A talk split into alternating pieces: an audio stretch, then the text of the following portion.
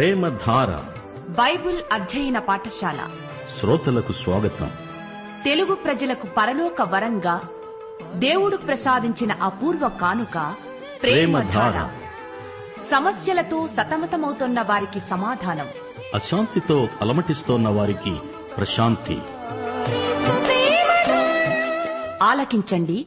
ప్రేమధార.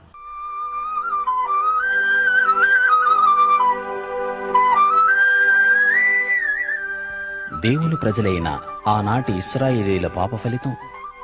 దేవాలయం నుండి దేవుని మహిమ వెడలిపోవటం. అయితే భయము కలిగి పాపము విడిచి వారు దేవుని వైపు తిరిగి నెడల షకీనా మహిమను తిరిగి ఇస్తానటం ఎహెస్కేలు గ్రంథ సారాంశానికే తలమానికం.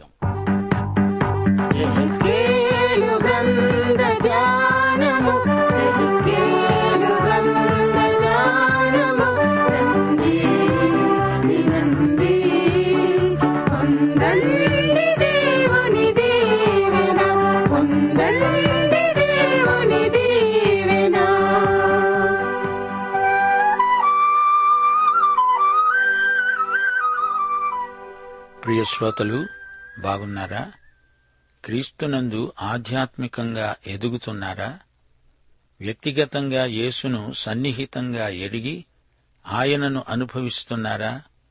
ఒక్క విషయం మర్చిపోకండి. యేసు ఇచ్చే ఆశీర్వాదాలను కాదు యేసునే అనుభవించి ఆనందించడమే మన పరమార్థం. అందుకే మొదటి కొరింతి మొదటి అధ్యాయం ముప్పై ఒకటో వచనంలో భక్త పౌలు అన్నాడు ఏసే మనకు జ్ఞానము నీతి పరిశుద్ధత విమోచనము. అనగా యేసు ఈ మూడు నీకు నాకు ఇస్తాడని మాత్రమే కాదు ఈ మూడు ఆయనే అయి ఉన్నాడు. దేవునికి స్తోత్రం. రండి రేడియోకు దగ్గరగా వచ్చి కూర్చోండి ప్రార్థన చేసుకుందాము. పరలోక తండ్రి పరిశుద్ధ దేవా నీకు మా హృదయపూర్వకమైన కృతజ్ఞతాస్థుతులు నీకే మహిమా ప్రభావములు యుగయుగాలకు చెల్లునుగాక. మా శ్రోతలందరినీ నీ కృపాసనము ఎదుటికి తెస్తున్నాము. వారిని ఆశీర్వదించండి. వారికి ఆయురారోగ్యములు ప్రసాదించండి. వారి పిల్లలను దీవించండి. మా దేశమును స్వస్థపరచండి. దేశ ప్రజలను పరిపాలకులను అధికారులను ఆశీర్వదించండి. దేశ ప్రజలు నైతిక విలువలు గుర్తించి నీ మహిమార్థమై జీవించే కృపను అనుగ్రహించండి. మా దేశమందలి సంఘాలను సంఘనాయకులను ఆశీర్వదించండి. యువతీ యువకులు రక్షించబడిన వారై నిన్ను వెంబడిస్తూ ఆత్మలను సమృద్ధిగా సంపాదించే కృప దయచేయండి. సంఘబిడ్డల వ్యక్తిగత ఉజ్జీవము కొరకు ప్రార్థిస్తున్నాము. క్రైస్తవ గృహములలో ప్రార్థన ఉజ్జీవము కలిగించండి. దాతృత్వ ఉజ్జీవం కలిగించండి. వాక్య ఉజ్జీవము పరిశుద్ధాత్మ ఉజ్జీవమును ప్రసాదించండి దేవా. ఒకరినొకరు నీవు వారిని ప్రేమించినట్లే ప్రేమించులాగున వారిలో పరివర్తనశీలం కలిగిస్తారని నిరీక్షిస్తున్నాము. ప్రసంగ వేదికల నుండి బలమైన వాక్య ప్రబోధాలు వెలువడినట్లు సంఘ గానమందు కూడా ఒక నూతన ఉత్తేజము ఉజ్జీవము ప్రసాదించండి. నేటి వాక్య అధ్యయనమందు మాకు మరిన్ని లోతైన అనుభవాలు అనుగ్రహించి మహిమ పొందుమని యేసుక్రీస్తు వారి ప్రశస్త నామమున ప్రార్థిస్తున్నాము. మా పరమతండ్రి ఆమెన్. ప్రియ శ్రోతలు ఈ రోజున మనం ఎహెచ్కేల్ గ్రంథం నలభై ఆరో అధ్యాయంతో పాఠం ప్రారంభించుకుంటాము. వినండి. నలభై ఆరో అధ్యాయం ఒకటి నుండి పదిహేను వచనం వరకు. తూర్పు తట్టు చూచే లోపలి ఆవరణపు గుమ్మము పనిచేసే ఆరు దినములు మూయబడి ఉండి విశ్రాంతి దినాన అమావాస్య దినాన తీయబడి ఉండాలి. అధిపతి బయట మంటపానికి పోయే మార్గముగా ప్రవేశించి గుమ్మపు ద్వారబంధముల దగ్గర నిలువబడగా యాజకులు బలిపశువులను అధిపతి కోసం సిద్ధం చేస్తారు. అతడు గుమ్మము దగ్గరే నిలువబడి ఆరాధించిన తర్వాత వెలపలికి పోతాడు. అయితే సాయంకాలం కాకముందే గుమ్మము మూయకూడదు. విశ్రాంతి దినములలో అమావాస్యల్లో దేశజనులు ఆ తలుపుల వద్ద నిలవబడి యహోవాకు ఆరాధన చెయ్యాలి. విశ్రాంతి దినాన అధిపతి యహోవాకు అర్పించవలసిన దహనబలి ఏదనగా నిర్దోషమైన ఆరు గొర్రెపిల్లలు ఒక పొట్టేలు పిండిగల నైవేద్యం గొర్రెపిల్లతో శక్తి కొలది నైవేద్యము నూనె తేవాలి. చిన్న కోడి ఆరు గొర్రెలు ఒక పొట్టేలు అర్పించాలి. నూనె నైవేద్యం చెయ్యాలి ఎనిమిదో వచనం.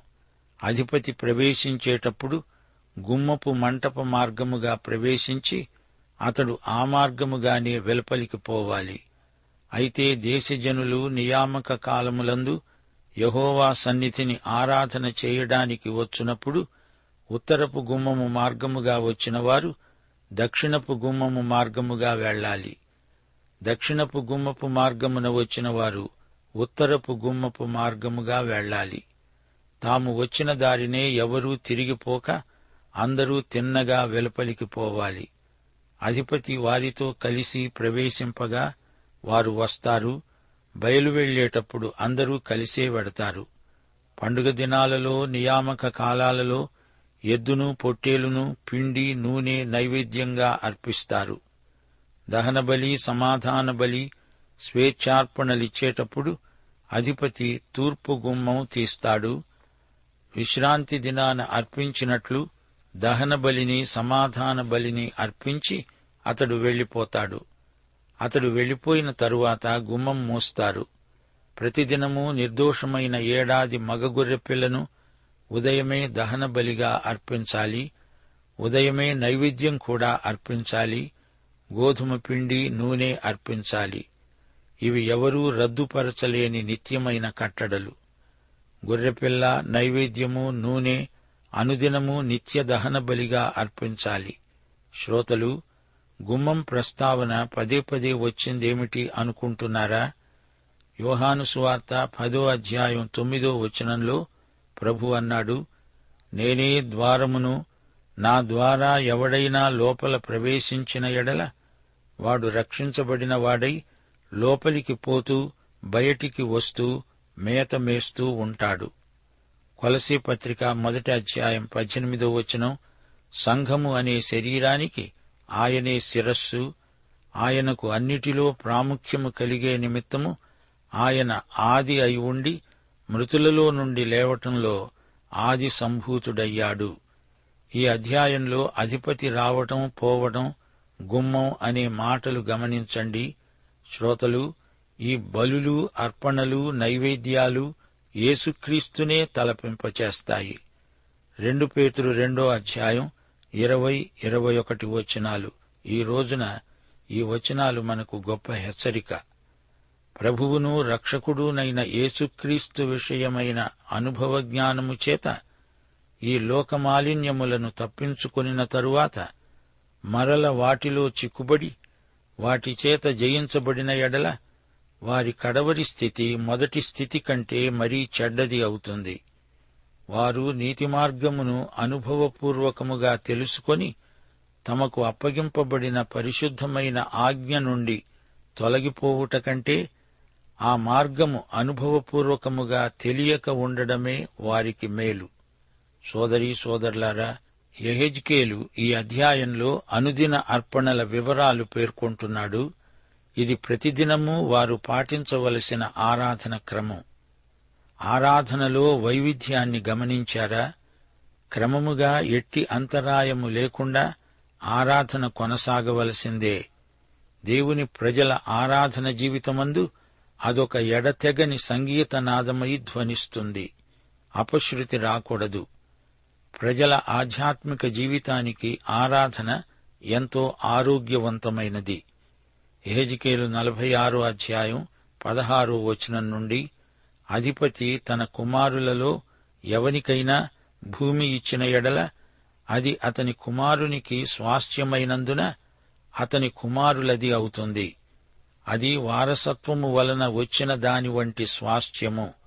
అయితే అతడు తన పనివారిలో ఎవనికైనా భూమి ఇచ్చిన ఎడల విడుదల సంవత్సరము వరకే అది వాని హక్కై తరువాత అధిపతికి మరల వస్తుంది. అప్పుడు అతని కుమారులు అతని స్వాస్థ్యమునకు మాత్రము హక్కుదారులవుతారు. జనులు తమ స్వాస్థ్యమును అనుభవించకుండా అధిపతి వారి భూమిని ఆక్రమించకూడదు. నా జనులు తమ భూములను విడిచి చెదరిపోకుండునట్లు అతడు తన భూమిలో నుండి తన కుమారులకు భాగాలివ్వాలి. గలతి పత్రిక నాలుగో అధ్యాయం ముప్పై ముప్పై ఒకటి వచనాలు. ఇందును గూర్చి లేఖనము ఏమి చెబుతున్నది? దాసిని దాని కుమారుణ్ణి వెళ్ళగొట్టు దాసి కుమారుడు స్వతంత్రురాలి కుమారునితో పాటు వారసుడై ఉండడు. కాగా సహోదరులారా మనము స్వతంత్రురాలి కుమారులమే కాని దాసిదాని కుమారులము కాము. ఇస్సాకు ఇష్మాయిలు వీరిద్దరి తండ్రి అబ్రహామే కాని తల్లులు వేరు. హాగరు దాసి గాని శారా స్వతంత్రురాలు. మీ తండ్రి ఎవరు అని కాదు మీ తల్లి ఎవరు అనే ప్రశ్న ఇది.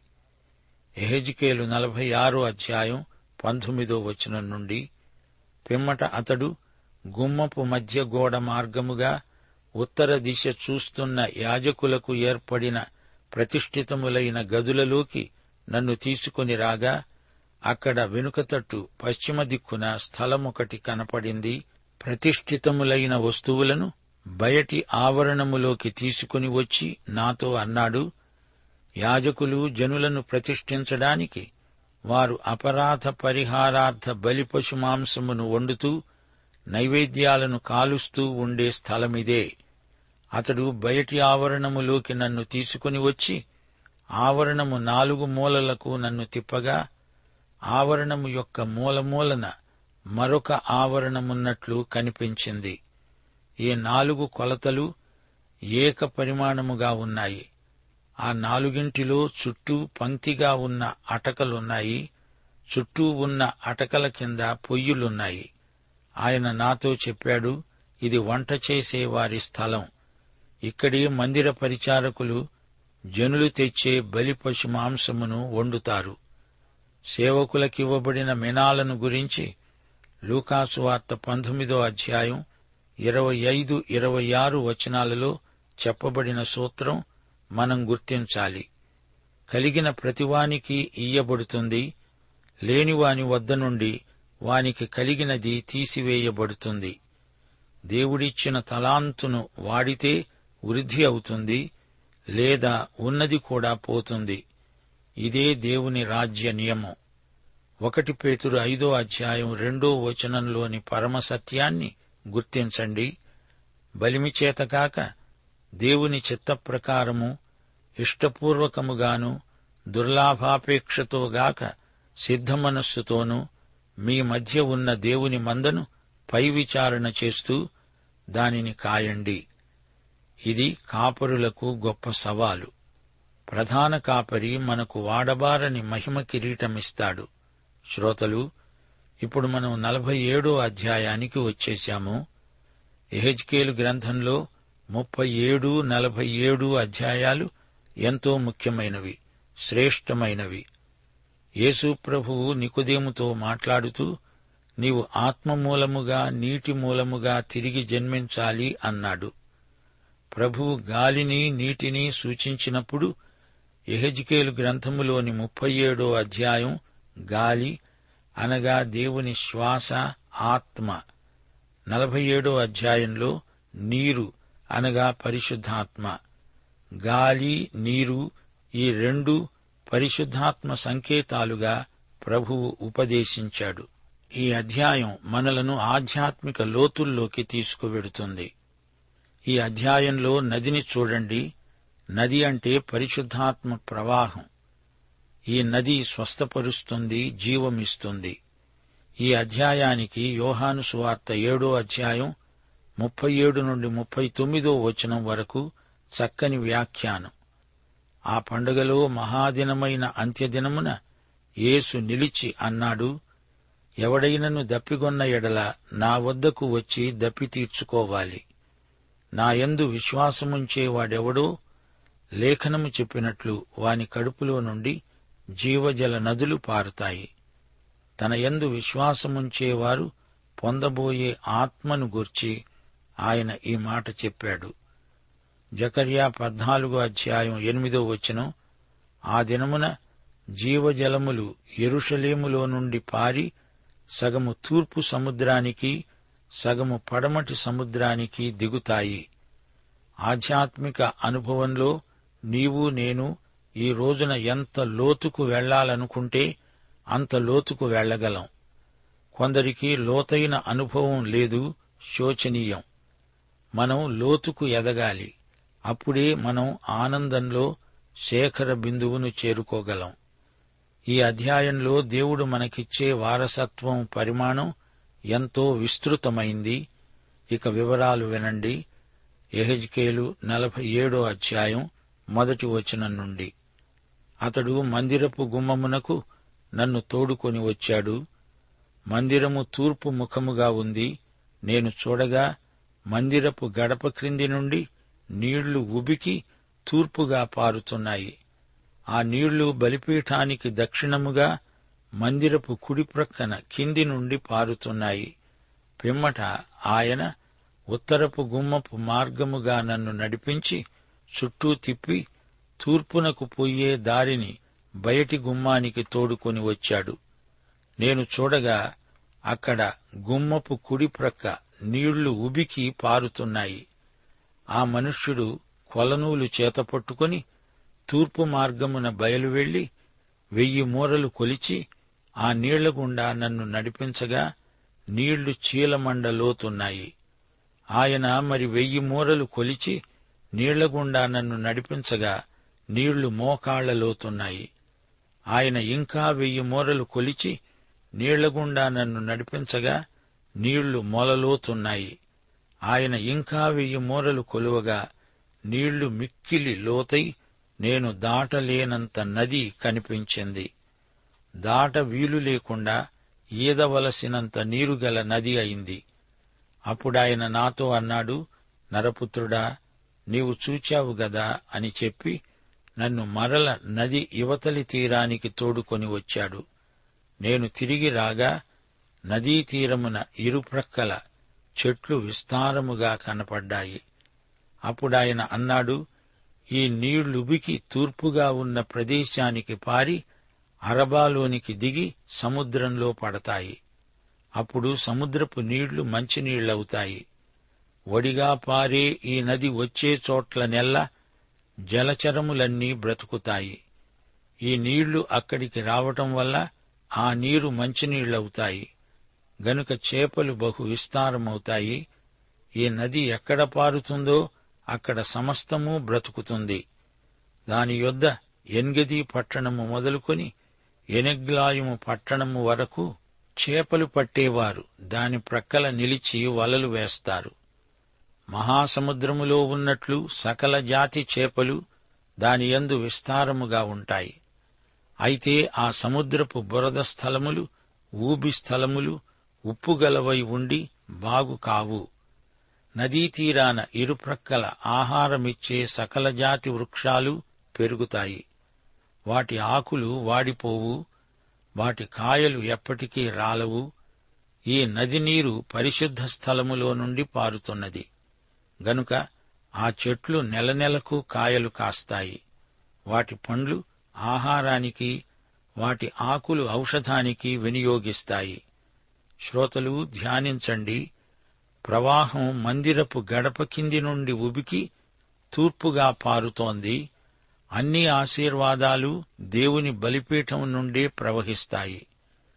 యేసుక్రీస్తు మరణం నుండి కల్వరిగిరి నుండి సిలువ వేయబడిన క్రీస్తు నుండి ఆశీర్వాదాలన్నీ ప్రవహిస్తాయి. ఈ నది పరిశుద్ధాత్మ నది ప్రవహిస్తున్నది.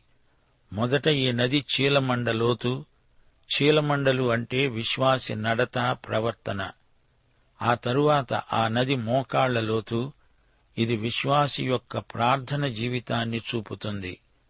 ఆ తరువాత నడుములోతు. నడుము కట్టుకోవాలి ఇది సేవా జీవితాన్ని చూపే సంకేతం. మొలలోతు. మొల సంతానానికి సంకేతం ఆత్మ సంపాదనను చూపుతుంది.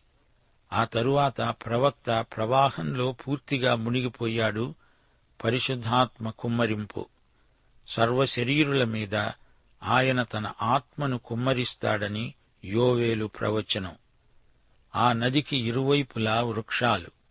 ఫలవంతమైన విశ్వాసి జీవితానికి ఇది గుర్తు. ఇస్రాయేలు జాతికి దేవుని ఆత్మ ఉజ్జీవం ఎంతో అవసరమని ప్రవక్త ప్రకటిస్తున్నాడు. ప్రకటన ఇరవై రెండో అధ్యాయం ఒకటి రెండు వచనాలలో ఇదే నది ప్రస్తావించబడింది. స్ఫటికము వలె మెరిసే జీవజలముల నది దేవుని యొక్క గొర్రెపిల్ల యొక్క సింహాసనమునొద్ద నుండి ఆ పట్టణపు రాజవీధి మధ్య ప్రవహించటం ఆ దూత నాకు చూపాడు. ఆ నది యొక్క ఈవల ఆవల జీవవృక్షము నది అది నెల నెలకు ఫలిస్తూ పన్నెండు కాపులు కాస్తుంది. ఆ వృక్షము యొక్క ఆకులు జనములను స్వస్థపరచటానికి వినియోగపడతాయి. ఏదెను తోటలో నది జలరాశి. ఈ నది యెహెజ్కేలు దర్శనంలో జీవప్రదమైనది. ఈ నది పారే చోట జలచరములు బ్రతుకుతాయి. ఈ నది క్షేమకరమైనది లోతైనది. రాను రాను విశాలమై వ్యాపిస్తుంది ఒడిగా పారుతుంది. జీవజల నదీ ప్రవాహం. పరవళ్ళు తొక్కుతూ ఈ నది ప్రవహిస్తున్నది పదమూడో వచనం. ప్రభువైన యహోవా సెలవిచ్చున్నది ఏమనగా సరిహద్దులను బట్టి ఇస్రాయేలు పన్నెండు గోత్రముల ప్రకారం మీరు స్వాస్థ్యముగా పంచుకోవలసిన భూమి ఇది.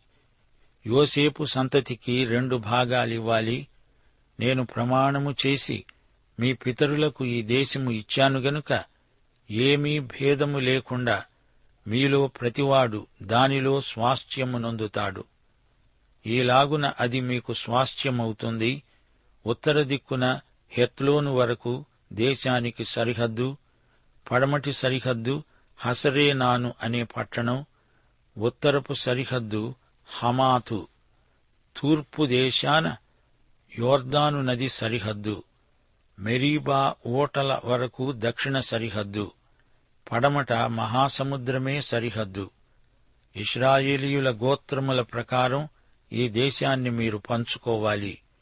మీరు చీట్లు వేసి మీరు మీలో నివసించి పిల్లలను కన్న పరదేశులకు స్వాస్థ్యములను విభజించేటప్పుడు ఇస్రాయేలు దేశమందు పుట్టిన వారినిగా ఆ విదేశీయులను మీరెంచాలి.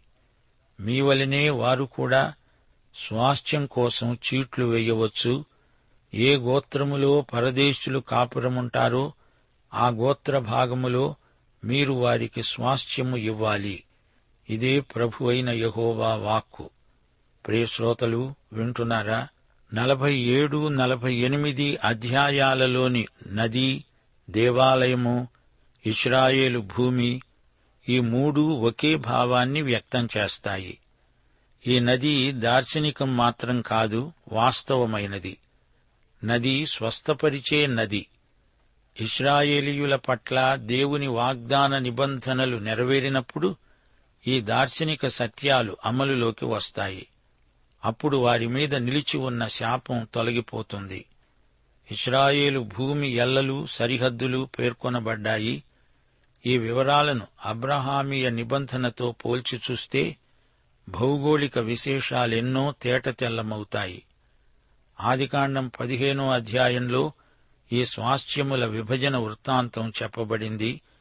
యహోషువా పదమూడో అధ్యాయం నుండి పంతొమ్మిదో అధ్యాయం వరకు మరిన్ని వివరాలు లభిస్తాయి. ఎహెజ్కేలు నలభై ఏడో అధ్యాయంలోని నది విచిత్రమైనది. వెయ్యేళ్ళ పరిపాలనా కాలంలో ఇస్రాయేలు దేశంలో గొప్ప మార్పులు రాబోతాయి. అప్పుడీ నది నుండి రసధారలు స్రవిస్తాయి. దేవాలయం దేవమందిరం. దేవాలయం కంటే దేవుడే గొప్ప దీవెనలకు మూలం దేవుడు. ఇది అసలైన సత్యం. నది ఆలయంలో ఒక ఓటగా ఆరంభమవుతుంది. రెండు కిలోమీటర్లు ప్రవహించి అంతలో లోతైన వెడల్పైన నదిగా మారుతుంది. ఇదొక సహజాతీతమైన అద్భుత నది. శ్రోతలు గ్రహించండి. పరిశుద్ధాత్మ సజీవ నది. ఈ నది లోకం గుండా ప్రవహిస్తున్నది. తమ పాపాల వల్ల అపరాధాల వల్ల మరణించిన స్థితిలో ఉన్నవారిని ఈ నది బ్రతికిస్తుంది. మహాసముద్రం అంటే మధ్యధరా సముద్రం. దావీదు రాసిన మొదటి కీర్తనలో నీటి కాలువల ఓరను నాటబడిన చెట్టును మరోసారి చూడండి. యోసేపు గోత్రమంటే మనషే ఎఫ్రాయిము రెండు గోత్రాల మొత్తం. ఈ పాఠం ముగింపులో మా శ్రోతలకు కొన్ని ముఖ్యాంశాలు గుర్తు చేయగోరుతాము. మరో మాట ఈ అధ్యాయంలోని నది ఎరుషలేముకు దక్షిణంగా కొంత దూరం ప్రవహించి అక్కడ రెండు పాయలుగా చీలి ఒకటి మృత సముద్రంలోనికి మరొకటి మధ్యధరా సముద్రంలోకి ప్రవహిస్తాయి. సోదరీ సోదరులారా ప్రియశ్రోతలారా గమనించండి. యోహాను సువార్త నాలుగో అధ్యాయం పద్నాలుగో వచనంలో ప్రభువు సమరయ్య స్త్రీతో అన్నాడు నేను నీకిచ్చే నీళ్ళు నిత్య జీవమునకై నీలో ఊరిడి నీటి బుగ్గగా ఉంటాయి. కాని యోహాను సువార్త ఏడో అధ్యాయం ముప్పై ఎనిమిదో వచనంలో ప్రభు అన్నాడు నా యందు విశ్వాసముంచే వాడెవడో లేఖనము చెప్పినట్లు వాని కడుపులో నుండి జీవజల నదులు పారతాయి. నీలో మాత్రమే అది ఊరుతూ ఉంటే ఎవరికీ ప్రయోజనముండదు.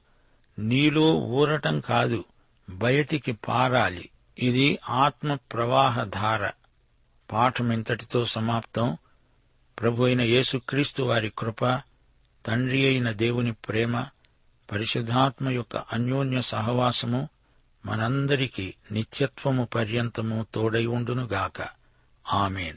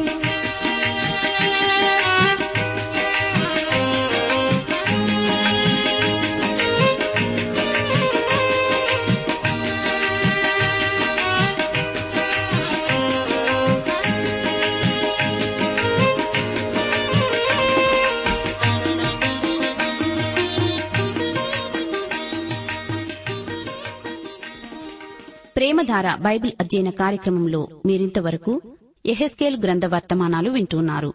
ఈ గ్రంథ వర్తమానాలు మీ అనుదిన ఆత్మీయ జీవితాన్ని మరింత బలపరుస్తున్నాయని భావిస్తున్నాం. ప్రస్తుతం మీరు వింటున్న ఎహెస్కేల్ గ్రంథ వర్తమానాలపై తిరిగి వచ్చిన దేవుని గొప్ప మహిమ అనే పుస్తకాన్ని సిద్దం చేస్తున్నాం. తిరిగి వచ్చిన దేవుని గొప్ప మహిమ అనే ఈ పుస్తకాన్ని ఉచితంగా పొందగోరేవారు. ఈ రోజే మాకు వ్రాసి లేదా ఫోన్ చేసి మీ పేరు నమోదు చేయించుకోవచ్చు. మరియు మీ ప్రార్థన అవసరతలు సలహాలు సందేహాలు వెంటనే మాకు తెలియపరచగలరు. మా చిరునామా ప్రేమధార ట్రాన్స్వర్ రేడియో ఇండియా తపాలా సంచి నాలుగు సికింద్రాబాద్ ఐదు సున్నా సున్నా సున్నా ఒకటి ఏడు. మా సెల్ ఫోన్ నంబర్లు తొమ్మిది మూడు తొమ్మిది తొమ్మిది తొమ్మిది ఐదు రెండు ఐదు ఏడు సున్నా. మరొక నంబర్ తొమ్మిది మూడు తొమ్మిది తొమ్మిది తొమ్మిది ఐదు రెండు ఐదు ఎనిమిది సున్నా. మా email ID Telugu TTB at radio eight eight two dot com.